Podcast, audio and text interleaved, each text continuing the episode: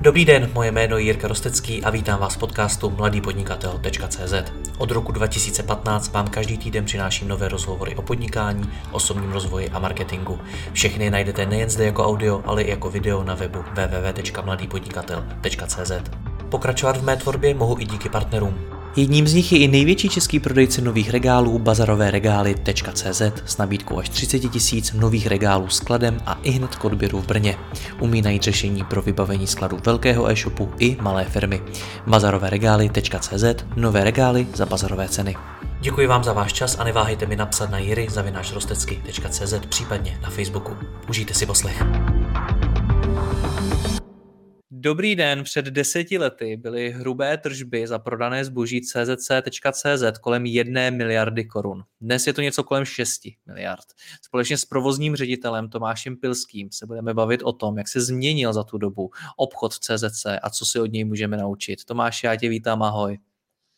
Jirko, ahoj, děkuji moc eh, za pozvání a díky, že jsme dali příležitost se vrátit eh, trošku do historie CZC, kdy vlastně jsem před deseti lety do CZC nastupoval. No tak mi to řekni, jaký, jaký je rozdíl před těmi deseti lety a dneska právě z hlediska řízení obchodu v takovéhle firmě. Jestli je rozdíl v tom, jak se řídí miliardová firma a jak šestimiliardová? Tak eh, vlastně to, to připomenutí mi vlastně ukázalo, že, ta, že ten posun je tam obrovský. On samozřejmě vyplývá z těch potřeb, který, který člověk má, nebo vůbec ta firma má v okénku, kdy, kdy tvoří miliardu, i když ono to je jako velká tržba, ale přeci jenom eh, díky tomu, že to naše odvětví je nízkomaržový, tak vlastně ten objem vám teprve vytváří potom nějaký rozsah, eh, ve kterém vy dokážete fungovat a, a generovat vůbec nějakou marži a vůbec nějaký vyšší prostředky pro nějaké další investice a tak dále. Takže eh, to vlastně vyplývá z potřeb a zároveň i z té struktury, která před těma deseti lety byla, byla taková plochá, vlastně byla to struktura, kdy přímo pode mnou byli uh, obchodní manažeři, který já jsem řídil hodně zkrátka, měl jsem velký přesah do, do detailů, víc jsme se na úrovni s každým tím obchodníkem bavili o strategii, víc jsem řešil uh, detaily s, s vendory nebo se značkami, s distributory. No a vlastně postupem času vlastně nejste schopný vůbec ten, ten objem té práce takhle, takhle nějakým způsobem zvládat, takže začnete vytvářet uh, strukturu. Navíc já jsem i za těch deset let poměrně rozšířil, rozšířil to, že nejsem úplně jenom za obchod CZC, ale, ale jsem dneska vlastně zodpovědný za obchodní výsledky CZC a uh, MOL, nebo jakoby v rámci skupiny MOL Group, tak za výsledky v MOL uh, ve tom svěřeném segmentu. Zároveň mám ještě pod sebou nějaké přesah do zákaznický uh, linky v CZC, uh, reklamacích, uh, retailu. Zkrátka už ten záběr je, je malinko širší a to samozřejmě potom uh, byla nutnost začít vytvářet pod sebou nějakou strukturu, která která hmm. vlastně znamená, že máme dneska tu strukturu a když tak se na ní ke pojďme, pojďme podívat. Mm-hmm, uh, tak vlastně ta struktura dneska uh, je tvořena, nebo je vidět na levé straně, vlastně, jak jsem, jak jsem zmínil, v tom roce 2010 ty obchodníci, kteří spadali přímo pod moji kompetenci. A na pravé straně vlastně ta aktuální organizační struktura, kdy uh, mám vlastně pod sebou manažery, kteří jsou zodpovědní za každý ten konkrétní segment. To znamená, mám dneska aktuálně pod sebou čtyři uh, manažery, Eh, když to řeknu v rychlosti, je někdo zodpovědný za počítače, notebooky, pak je někdo zodpovědný za spotřební elektroniku, někdo je zodpovědný za periferie a gaming a někdo je zase zodpovědný za GSM, smart a příslušenství. A vlastně tady ten kategorie manažer, který dneska vlastně řídí jak ten kanál v CZC, tak i ten kanál eh, v MOL, protože, protože to je určitá synergie, kterou jsme v rámci skupiny MOL Group s MOLem vytvořili tak eh, má pod sebou navázaný obchodníky a ten obchodníci, eh, buď jeden nebo, nebo víc těch obchodníků, zase v určitý kategorii má pod sebou obchodní podporu. Eh, co je hrozně moc důležitý, tak samozřejmě ten obchod u nás není dneska jenom nakoupit a prodat, ale samozřejmě je tam velký přesah do, do webu a já vlastně říkám vždycky těm, těm obchodníkům, že si musí uvědomit, že každý ten obchodník nebo i kategorie manažer vlastně CZC je dneska určitá galerie, jenom je to prostě nákupní, nákupní centrum, kam ten zákazník přijde. A každý vlastně z nich tam má tu svoji kategorii nějakým způsobem prezentovanou jako ten svůj vlastní obchod. A on se musí o ten svůj vlastní obchod starat, musí prostě řešit eh, to, co má vystavený v rámci té kategorie, jako když jdete dneska do obchodu, to, co máte ústupu, musí samozřejmě řešit, eh, když si někdo něco koupí a co si tomu bude, bude doprodávat nebo dokupovat, eh, to znamená k telefonům obaly, a tam vlastně nám tomu slouží ještě ten webař, který vlastně je potom navázaný té struktuře a dělá, dělá takový určitý webový support, uh, support uh, těm, těm obchodníkům a kategorii manažerům. Co tedy tomu dodavateli prodáváte? Prodáváte mu vlastně jenom ty produkty, to znamená, že ty produkty od něj koupíte a prostě prodáváte je, anebo mu právě prodáváte i prostor na tom webu, reklamu na tom webu, případně na dalších místech? My vlastně pro nás je převáž, nebo převážná část je ten, je ten koncový uživatel, ten spotřebitel toho zboží je buď firma, anebo, nebo, nebo koncový, koncový uživatel. Uh, tam vlastně, uh, kam směřuje Širko, je spíš to, že uh, kdy my se bavíme s dodavatelem, případě se značkou, je to vlastně tak, že ten biznis se natolik změnil, že pokud nenakupujeme to zboží napřímo, to znamená přímo, přímo od výrobce, a nakupujeme ho tady přes lokální distribuci, tak vlastně veškerý, dá se dneska podmínky a veškerý nějakým způsobem eh, marketingové příspěvky a další akce řešíme s, s lokální zastoupení dané značky a eh, zboží nám potom prodává napřímo ten, ten distributor. Takže je to takový vlastně eh, trojstranný obchod, kdy přes toho distributora teče pouze to zboží, on dneska vlastně to zboží se jednoduše jenom k nám posunuje, ale veškerý ty obchodní kondice, veškerý ty podpory potom řeší s tou lokální značkou. Co se změnilo dál? Protože za těch deset let vy jste se posunuli z tohoto čistého prodeje i třeba k výrobě, nabízíte řadu služeb a podobně. Když se zastavíme u těch služeb, tak vlastně ono se vůbec Jirko změnilo celý to odvětví. Vlastně, když se, když se dneska vlastně zákazník podívá za těch deset let, jak se obrovsky zúžili ty malí lokální prodejci, jak se obrovským způsobem eh, změnilo to, že dneska v některých segmentech až 70% zboží už se dneska nakupuje na onlineu. My vidíme, eh, jak i po tom minulém roce, po tom covidu, ty lidi se zpátky do toho retailu nevrací a nakupují u nás, u nás dál, eh, dál na online. Takže to ještě dále přispělo k tomu, že vlastně ta změna znamená, že ty lokální menší prodejci odpadly. Ty, co vlastně zůstaly, tak eh, se musí soustředit na služby stejně jako my. To znamená, to zboží je pouze prostředek k tomu, abyste ještě tomu zákazníkovi doprodal, doprodal nějakou službu, ať už to může být různý splátky, můžeme se bavit o nějakém lepení skla. Dneska vlastně si koupíš u nás telefon, ten telefon chci za dvě hodiny používat, což třeba dneska po Praze máme kurýra do dvou hodin, tak už ti za ty dvě hodiny umíme přivést ten telefon s nalepeným sklíčkem.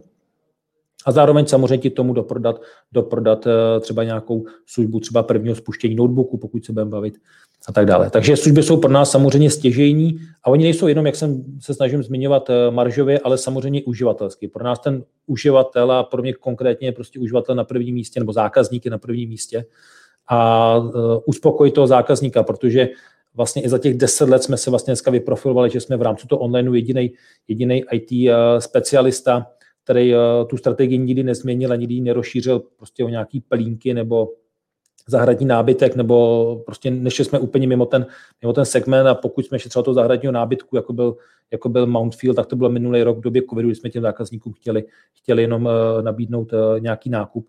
Tak vlastně ta specializace nám nám vlastně umožnila, umožnila především eh, jednu věc, že eh, ta služba je i ta pro zákaznická věc, kterou my mu dneska dokážeme líp eh, zprostředkovat a líp jako ten specialista prostě nabídnout.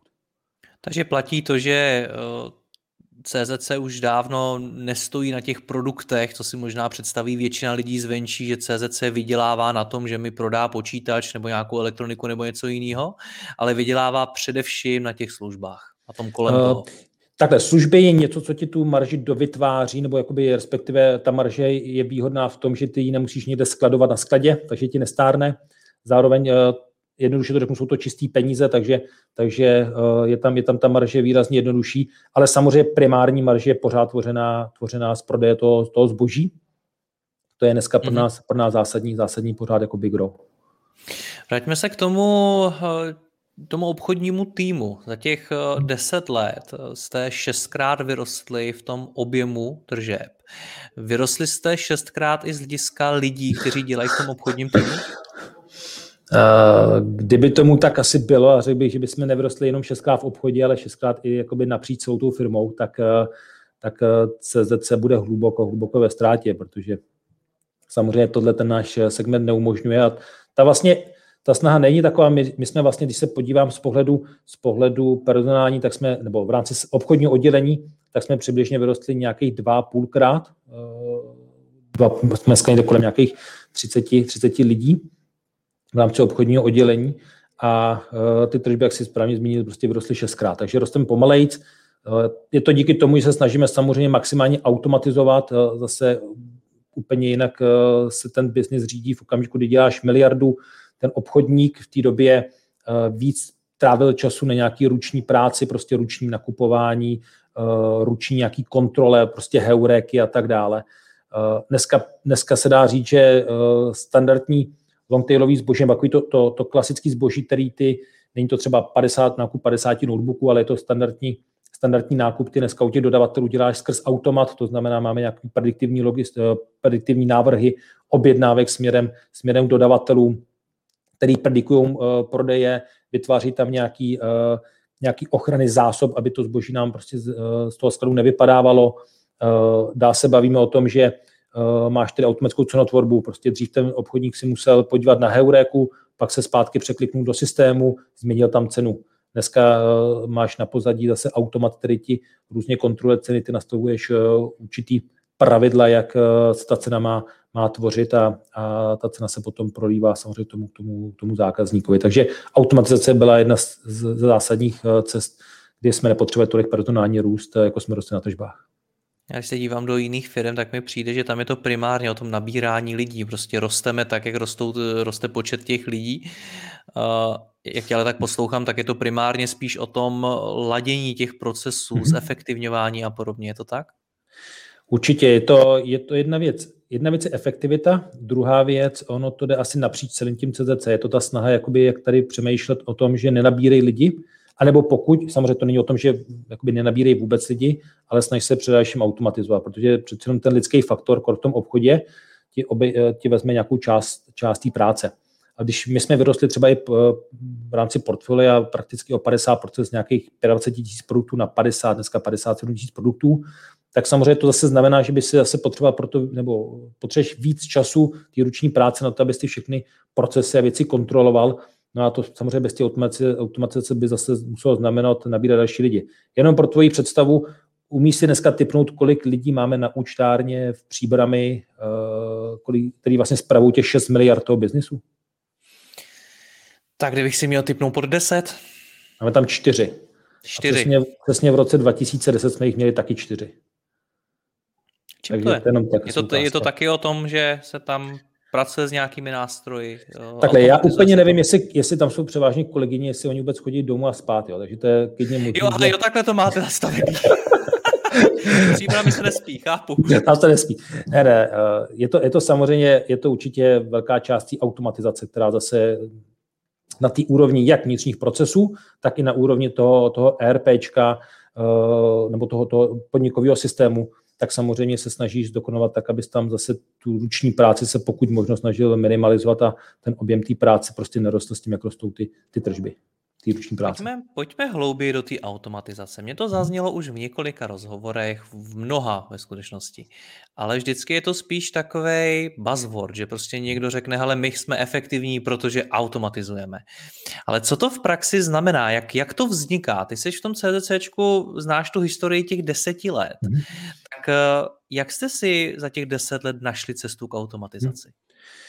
Eh, asi, asi, Jirko, pojďme možná na jednom konkrétním příkladu a to je vlastně systém dneska objednávek, který jsem před chvilkou zmínil.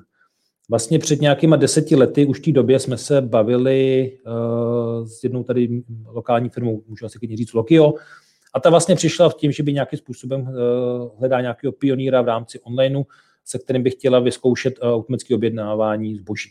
Neboli, aby ten obchodník ručně nemusel objednávat kus po kuse, ale prostě nějaký automat mu predikoval vývoj, vývoj prodejů, koukal se na zásoby a podle toho plánoval nějaký prodej. Já se přiznám, že jsem si to v té době vůbec neměl představit. Na druhou stranu my jsme udělali určitý nějaký první analýzy a v té době vlastně ten partner eh, si to vyhodnotil tak, že ještě nemá ty algoritmy na takový úrovni, aby byl schopný tu automatizaci provádět. S postupem času vlastně jsme se s tím partnerem potkali asi po čtyřech letech to znamená nějakých 6 let na zpátek. A znova jsme si udělali takový demo, kdy jsme se zase znova nazdíleli veškeré data, prošli jsme si. A najednou jsme viděli, že ten algoritmus a jejich zlepšení už je natolik uh, zajímavý, že to vypadá, že by dokázali nějakým způsobem prediktivně uh, ty objednávky vytvářet těm dodavatelům a začít nám s tím pomáhat. Tady musím říct, že uh, se obrovským způsobem odvedlo velký kus práce od interních lidí, my jsme na to neměli žádný externí konzultanty, my jsme na to nenajímali žádný prostě lidi, kteří by na ten projekt tak speciálně přišli. Ale vlastně celý jsme si ho odřídili, odřídili interně. Obrovská výhoda toho je, když tady tu věc dokážeš potom odřídit interně, tak ty lidi si ty věci vezmou úplně jinak, jakoby za svý. A zároveň vlastně uh, ten projekt byl natolik, natolik velký, že my jsme s tím do dneška prakticky neskončili a je za těch 5-6 let ho pořád nějakým způsobem se snažíme jakoby, uh, zlepšovat. Už na to objednávání, který prakticky po nějakých dva půl letech jsme byli schopni dostat do stavu, že jsme do toho nepotřebovali šahat, ale uh, co chci říct, bylo tady, bylo tady zásadní, že se do toho zapojili ty, ty, ty lidi zevnitř. Takže vlastně celý ten proces byl takový, že jsme si vlastně na tom demo ověřili, že uh, tam může být prostě přínos, že nám skutečně, co se nám v té době stávalo, na jednoduchém příkladě, obchodník měl v pondělí něco udělat, něco objednat, on to v pondělí neobjednal, objednal to v úterý, ale už to přijelo ve středu a zákazník, který to zboží od pondělí třeba neměl uh, možnost zakoupit na webu, tak se ho prakticky zakoupil třeba až ve čtvrtek. Takže tohle to byla vlastně věc, kdy ty, ty určitý výpadky jsme se snažili a zmenšili jsme a v radikálně jsme zmenšili po nasazení právě třeba takového automatu. Zároveň Eh, ten obchodník dostal výrazně víc času na to, aby se mohl, eh, aby se mohl řídit něčím jiným, než, než samozřejmě aby ručně objednával. A vlastně s tím partnerem jsme uh, začali vlastně postupně kategorii po kategorii ten nástroj ladit. To znamená, jsme se dívali, jak dobře predikuje objednávání příslušenství, jak dobře predikuje objednávání, objednávání notebooku nebo, nebo potažmo třeba uh, nějakých HIFI sestav a tak dále velká rozdílnost sortimentu, jiná životnost, prostě jiný chování zákazníků. To jsou všechno věci, které nám poměrně dlouho trvaly, než jsme jakoby eh, vytunili, ale dneska skutečně musím říct, že nějakých 95% těch ručních objednávek uh, nám řídí tady ten automat a, a vlastně my se o to vůbec nemusíme starat. Prostě se nagenerují objednávky, pošlou se dodavatelům a, a obchodník vůbec neřeší, co se, co se v té objednávce objednává a to nám samo automaticky jezdí dneska na, web, uh, na sklad. No co ten obchodník teda dělá? Vidíš, to, bych, to je taky dobrá otázka, já bych si mohl taky na to zeptat. a, a, vlastně ten, ten, ten business eh, CZC je natolik, nebo obecně to odvětví je natolik složitý, že vlastně dneska, když se podíváš, chceš si koupit notebook, tak je to vlastně komodita. Ten notebook vlastně dostaneš eh, v nějakým zabalený krabici vlastně stejně dneska z CZC jako obchodních konkurentů, ty se vlastně dneska musíš nějakým způsobem odlišit. A ještě když se vlastně podíváš, tak, to, tak ten maržový rostl ti dneska neumožňuje to, že ty by si eh, mohl být o 20% levnější než konkurence, tím si mohl třeba nějak v tom trhu nějak, nějak profilovat. A to vlastně znamená, že ten obchodník a ta jeho role dneska je především o tom, že on se snaží v první řadě vyjednat a vytradovat nějaký zboží, po případě různý marketingové akce pro, pro to, aby byl schopný uh, se nějakým způsobem odlišit na tom trhu. Takže to je vlastně jedna z těch klíčových věcí. Navíc dneska vidíš, jaká je situace ohledně čipů, těch článků je kolem toho a ta, ta, asi teprve ta, ten negativní dopad nás teprve bude, bude čekat. A takže dneska třeba je to klíčový, klíčový, klíčová otázka dostupnosti, takže ten obchodník dneska musí mít hodně na forecastu, ano, musí maximálně řešit nejenom lokálně České republiky, ale dneska už i v rámci Evropy, kde skoupit jaký, jaký zboží.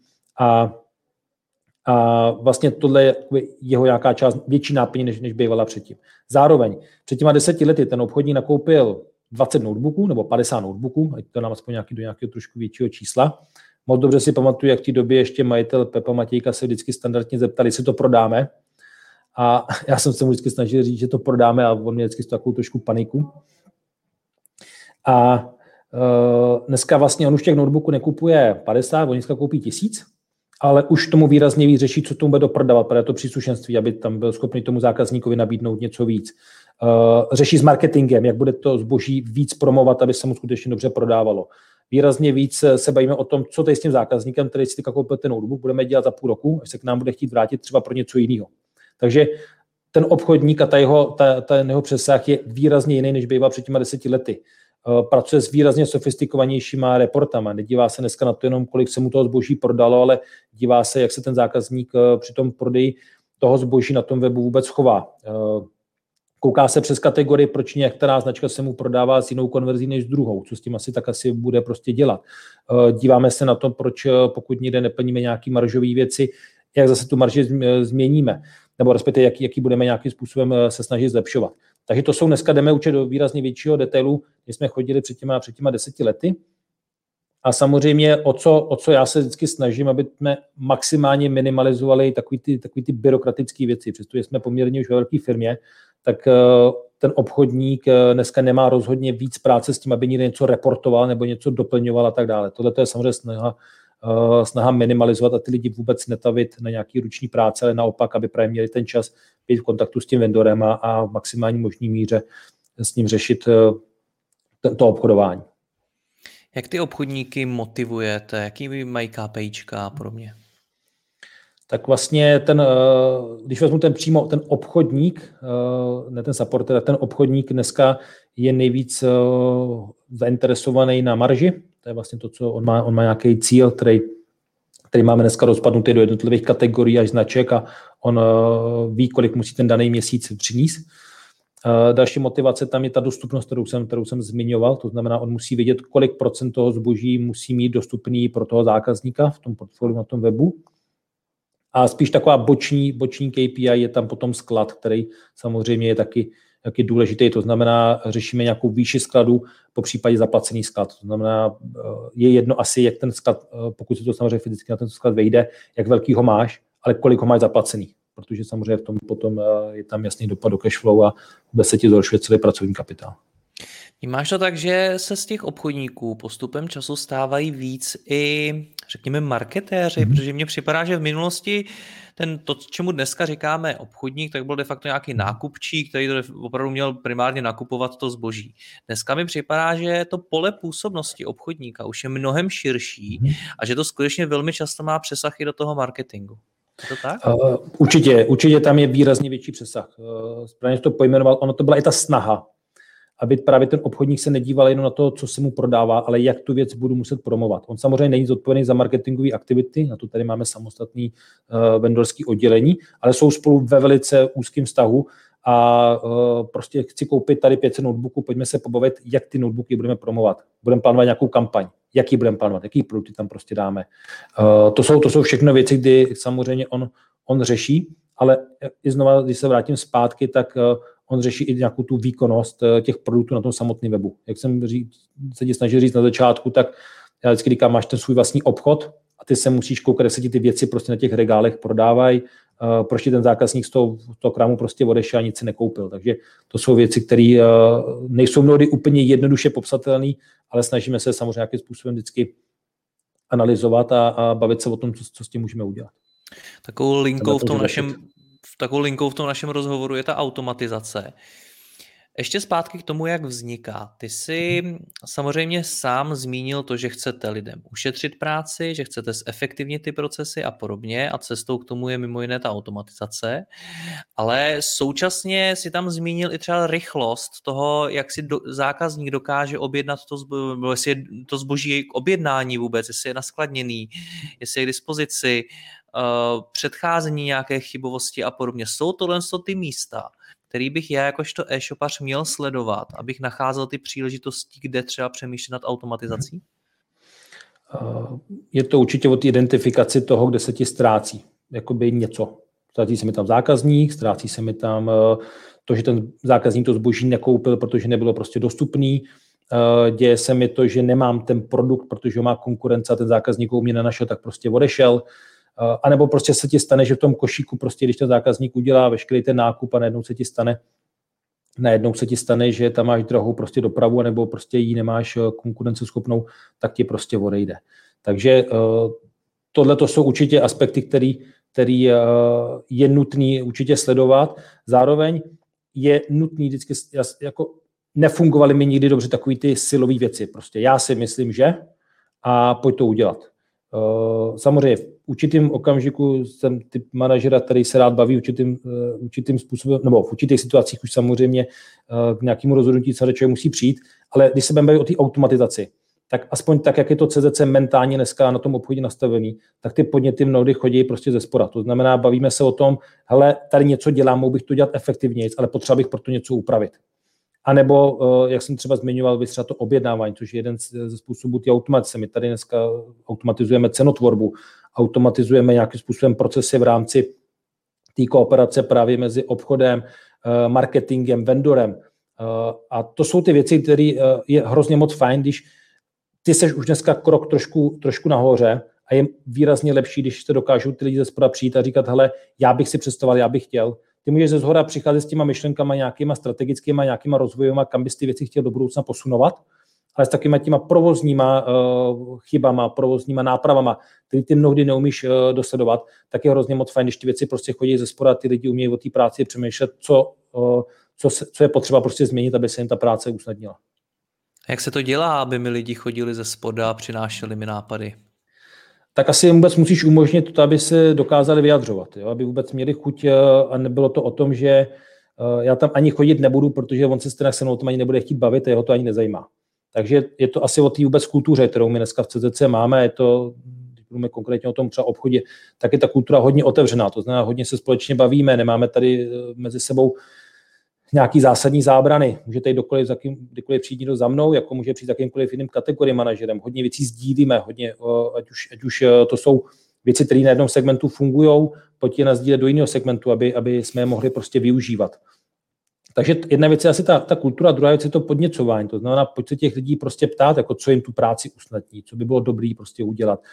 A ten tým je tady poměrně, poměrně mladý a uh, hodně zapálený. To si myslím, to si myslím že, že je hrozně moc, hrozně moc fajn, když takovýhle lidi se ti daří do té do firmy prostě dostávat a, a asi už to začíná tím pohovorem, kdy se snažíme spíš přijímat ty lidi, který, kde vidíme nějaký drive a, a věříme snad i potenciál toho, že to nebude čistě jenom o té práci, kterou budou vykonávat zleva doprava, ale že do té práce budou hlavně oni sami přinášet nějaký nový nápady a budou tu práci se snažit mít trochu kreativní.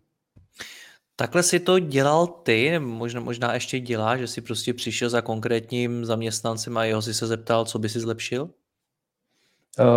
to jsem dělal, plus samozřejmě tady děláme průběžně jakoby v čase nějaký různý dotazníky. Teďka, teďka zrovna dneska jsme řešili nějakým způsobem nějaký úpravy, které potřebujeme uh, změnit v rámci, v rámci některých věcí. Jsme uh, mezi obchodem a marketingem a přesně to, přesně tak dneska jsme si řekli, uh, zase pošleme prostě dotazník, aby se nám, protože udělat meeting pro 50 lidí není prostě efektivní, takže třeba teďka pro zajímavost pošleme jednoduše prostě dotazník, aby nám všichni, všichni obchodníci a lidi z marketingu a z toho vendorského marketingu, který právě komunikují s těma značkama, tak aby se nám vyjádřili pár věcem, jak oni vnímají, jak jim fungují, chceme z toho pozbírat ty, ty nejzásadnější eh, ty nejzná, nejzásadnější topiky, které chceme potom začít řešit, nebo ty nejzásadnější otázky, které ty lidi prostě trápí.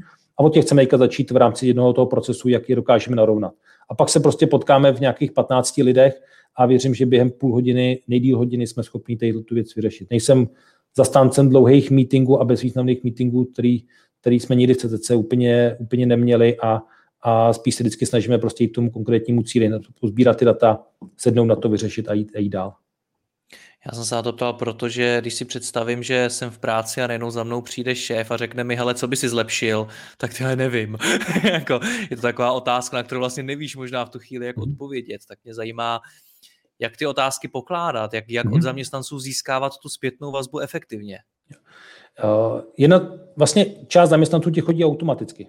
Prostě říkají ti, hele, ty jo, tady něco dělám, dělám to každý den 10 minut a kdyby jsme tady dokázali něco změnit, anebo trochu potočit ten proces, tak by nám to mohlo, mě 10 minut a máme tady 10 lidí přinést výrazně víc času. Takže tohle je jeden způsob, kdy to chodí prostě ze spoda. A pak je ten druhý, kdy vlastně na té určitý automatizaci, já mám tady eh, v tom v té struktuře byla vlastně třeba nakreslená eh, jako projektový manažer, nebo prostě to, je to kolegyně, kterou tady mám dneska vlastně už eh, nějakých 8 let a ona je skutečně ve velkém detailu, ona je, ona je pro mě skutečně tou, tou pravou rukou, která, která velice pomáhá na těch projektech.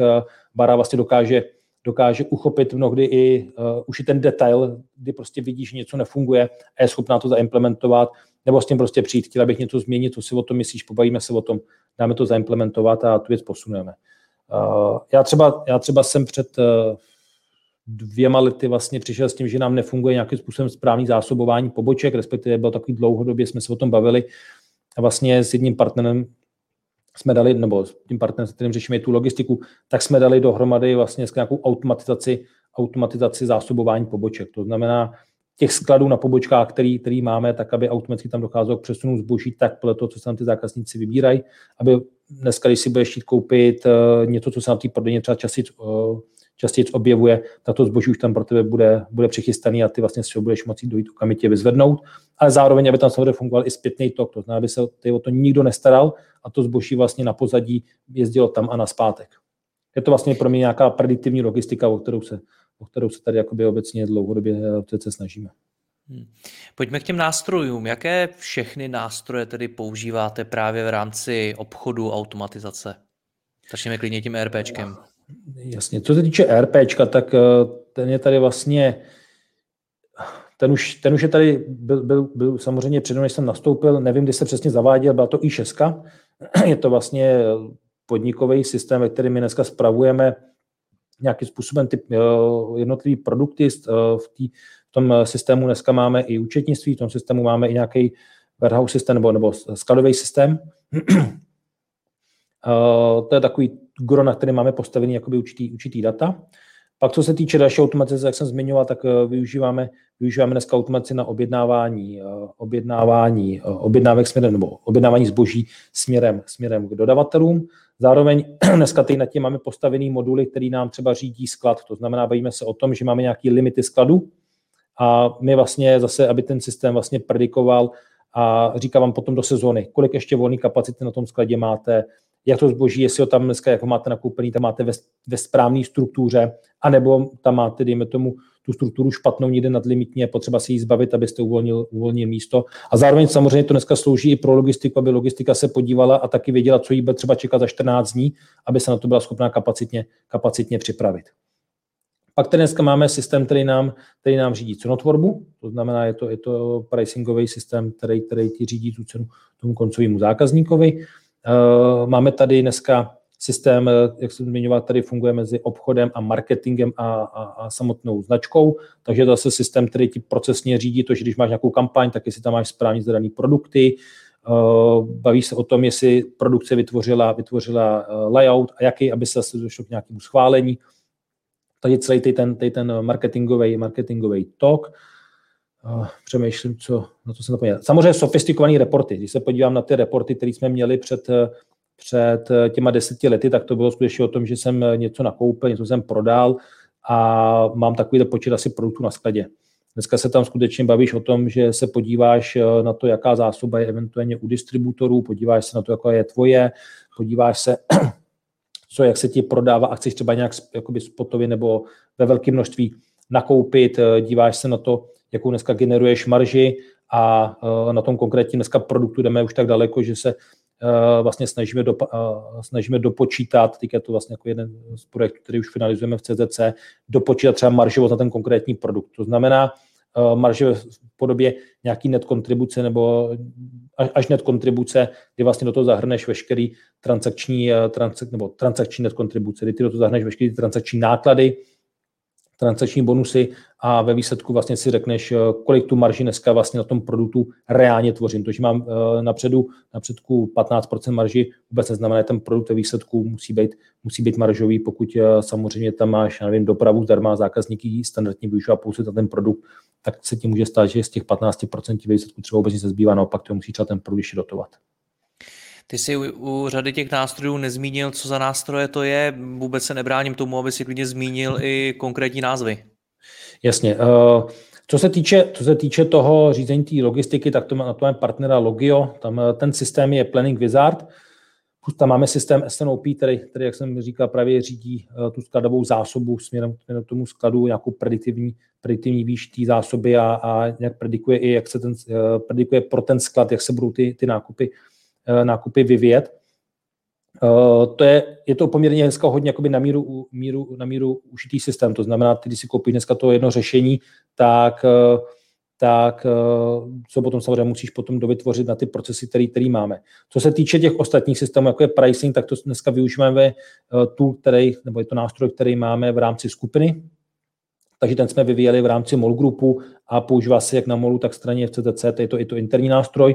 A to samý je nástroj ten Ad Manager. Eh, je to vlastně nástroj, který, který jak jsem říkal, eh, řídí ti ty marketingové věci. Takže eh, samozřejmě pro, ně, pro některé jakoby získávání dat a tak dále využíváme nějaký třetí, třetí strany, ale standardně z těch velkých systémů nejvíc, nejvíc využíváme tady ten, tady ten systém ze strany, strany Logio, po případě i6. i6 je ten, ten systém z Ostravy, který je poměrně hodně a k nám se dneska hodí pro ten náš biznis sofistikovaný. Ještě k těm reportům, ty máš i nějaké ukázky, tak nám je klidně pojď ukázat. Když se podíváme na, jestli, jestli vidíš, tak ano. Po, levé straně, po levé straně je vlastně vidět třeba na ten jeden dodavatelský report, který slouží pro přehled směrem k dodavatelům, aby viděli za prvý v, té horní části mají možnost vidět, kdy ten kdy ten dodavatel v kolika procentech je preferovaný a kolika procentech je nepreferovaný dodavatel. Neboli představ si, že na jeden, na jeden produkt máš eh, pět různých dodavatelů, jeden uh, dodavat, nebo každý ten dodavatel ti dává určitou cenu a každý ti určuje, ukazuje jinou skladovou dostupnost a zároveň každý má jiný, jiný čas doručení. To znamená, někdo tě doručí do 24 hodin, někdo tě doručí třeba do 72 hodin. A tady vlastně se ukazuje, na ty, konkrétně tady, tom, tady u toho dodavatele, že 52,3% produktů Eh, který on nám eh, v té datové větě ukazuje, tak je preferovaný, ale ve 47% je nepreferovaný. Z nějakého důvodu, jak říkám, buď má vyšší cenu, nebo má horší tu, tu skladovou dostupnost, anebo uh, horší čas doručení. Další věc se můžeme podívat vlastně, že tady tomu dodavateli my dneska říkáme, za kolik, za kolik toho zboží jsme od něj nakoupili, kolik jsme od něj nakoupili dokonce od roku 2014, kdy jsme vlastně před těma dneska už sedmi lety začali ten systém využívat. Zároveň tady má i nějaký detaily, který on by chtěl, pokud bych si chtěl sledovat, taky nějaká průměrná nákupní, nákupní cena uh, a zároveň se koukáme, jakým způsobem on nám dneska plní, plní uh, doručení toho zboží, kterými jsme u něj objednali. A zároveň, co je pro nás důležité, my dneska vlastně máme eh, tu ABC analýzu rozdělenou jako A1 a A2, to, to, to podle jakoby A1 jsou ještě víc důležitější produkty než ty A2, a pak, je, pak jsou klasický B, C, D. A my vidíme, jak ty jeho produkty jsou v té jednotlivé šíři zastoupený, a zároveň on tady vidí i kolik procentuálně dneska v té v šíři ty, ty, uh, ty, ty produkty prostě má. Zároveň to, co je pro něj i důležitý, že my tomu odběrateli jsme dneska schopní jasně říct, za kolik u něj jsme uh, schopni nakoupit nejenom v počtu kusů, ale přibližně v jakém počtu zboží za rok. Takže my, když se s tím uh, odběratelem potkáme prvního, prvního, nebo potkáme se během ledna, tak v tom lednu jsme schopni říct prediktivně, kolik tady ten rok Eh, u nich jsme schopni nakoupit, nebo kolik predikujeme, že přibližně nakoupíme, a aby on se byl schopný prostě připravit a zároveň jsme samozřejmě to měli použít jako nějaký podklad pro vyjednávání podmínek. A když to máme otevřený, tak klidně pojďme na ty uh, další grafy, co tam máš, hmm. další ukázky. Jasně. Tady jsem vlastně ukázal jeden, jeden, uh, jeden report, který využíváme pro, pro dostupnost. Ten report je hodně složitý a já jsem tady spíš z toho chtěl vybrat takový jenom věci, aby bylo patrné, co, co z toho zásadně sledujeme. Uh, když se podíváte, tak na tom reportu vlastně vidíte, je to, je to report dostupnosti, kde vlastně nahoře vidíme jednotlivou dostupnost eh, přes kategorie a to je, to je zobrazený uh, tou modrou nebo červenou linkou a nahoře šedivě je, je plánovaný, plánovaný cíl. Jak jsem zmiňoval, na každý, na každý ten, každou tu kategorii máme nějaký cíl té dostupnosti. A tady se prostě o tom bavíme, když vezmu ten první, že dneska máme dostupnost 76,4%, plán tam bude asi někde kolem 80. Bavíme se, že dostupnost u dodavatele je 74,11, to znamená dostupnost toho zboží. A pokud si prolnu tu svoji vlastní dostupnost ze skladu a tu dostupnost u toho dodavatele, tak celkově, kdybych všechno od toho dodavatele nakoupil, tak se dostanu na nějakých 91%. To znamená, já říkám, že v, ideálním, eh, v ideální situaci, kdybych teďka od toho dodavatele nakoupil, tak větší dostupnost než 91% mít nemůžu. Ale cílový stav, který je třeba i právě těch mzdách zohledněný, taky nějaký těch 80. A tady dole se potom můžeme dívat přes ty jednotlivé kategorie, kolik tam mám přesně v, v A1, to znamená v ABC analýze zastoupených počet a vidím, že v A1 a A2 máme 73, 80%. Ty D, který nechci moc mít na skladě, tak máme 40%, ta, ta vypadá poměrně zdravě. Ale kdybych všechno ještě od to dodavatele nakoupil, což vidíme v, v tom druhém sloupci SLA SUP, tak vlastně já dokážu tu svoji dostupnost zvednout z těch 73 na 79,6 u A1 na 86. Takže vidím tady nějakou rezervu, že bych ještě od těch dodavatelů mohl ještě dokoupit, abych nějakým způsobem si zvednul tu, si zvednul tu, tu dostupnost u mě, u mě na skladě a vlastně i tu dostupnost na tom, na tom webu. Tady samozřejmě potom, potom eventuálně vidím, jak je zastoupená nějaká jak je zastoupený ten vybraný segment eh, v rámci, v rámci obrátky. To znamená, vidím, kolik celkově z té obrátky z toho množství mám ve skladu 0 až 30, 0 až 60 a potom ve skladu 60 a více. Tyhle grafy a tabulky a všechno, to je strašně zajímavé, ale co jsou ty čísla, na které se podíváš ty ráno, když přijdeš do práce? Já jsem trošku těma číslama postižený, takže, takže občas mi kolegové říkají, že bych měl některé věci přestat mít sledovat a ono mi to úplně nejde, to samozřejmě z té historie, ale snažím se o to.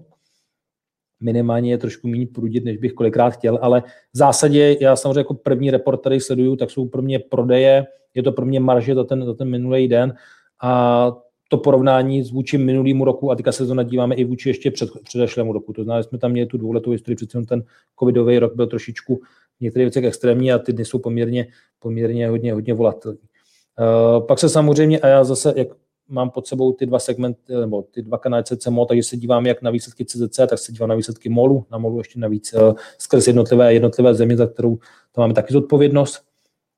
Pak uh, se, pak se vždycky pokud, pokud to je tak jednou, dvakrát týdně se koukám na tu dostupnost, která je i pro nás, je pro nás klíčová. Dívám se na cashflow, to je nějaká cashflow projekce, kterou, kterou dneska v CCC, CCC sledujeme, tak aby jsme se bavili o tom, o tom jak, na tom jsme, jak na tom jsme finančně. A sleduju samozřejmě sklady, to je zase další jeden z důležitých parametrů a stáří skladu, abych viděl, jakým způsobem se mi ten sklad, mi ten sklad vyvíjí. Takže to jsou asi nějaký první, nějaký tři, čtyři reporty, který, který pravidelně každý den sleduju. My jsme ten rozhovor pojali jako 10 let obchodu CZC. Tak jaký za těch 10 let vidíš největší ponaučení, který si ostatní firmy z toho můžou odnést? Určitě se nebát dělat změny. Určitě je to o tom eh, ty věci se snažit maximálně automatizovat, protože věřím, že ty automatizace je pouze budoucnost.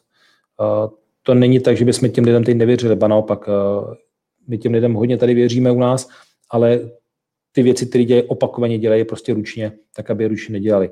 A zároveň určitě jít mnohdy víc do většího detailu a, a nebát se prostě na ten, na ten e-shop koukat skutečně jako na svůj vlastní obchod a řešit eh, ty zákazníky, který nejenom tam nakupují, ale třeba který tam nenakupují a prostě odcházejí.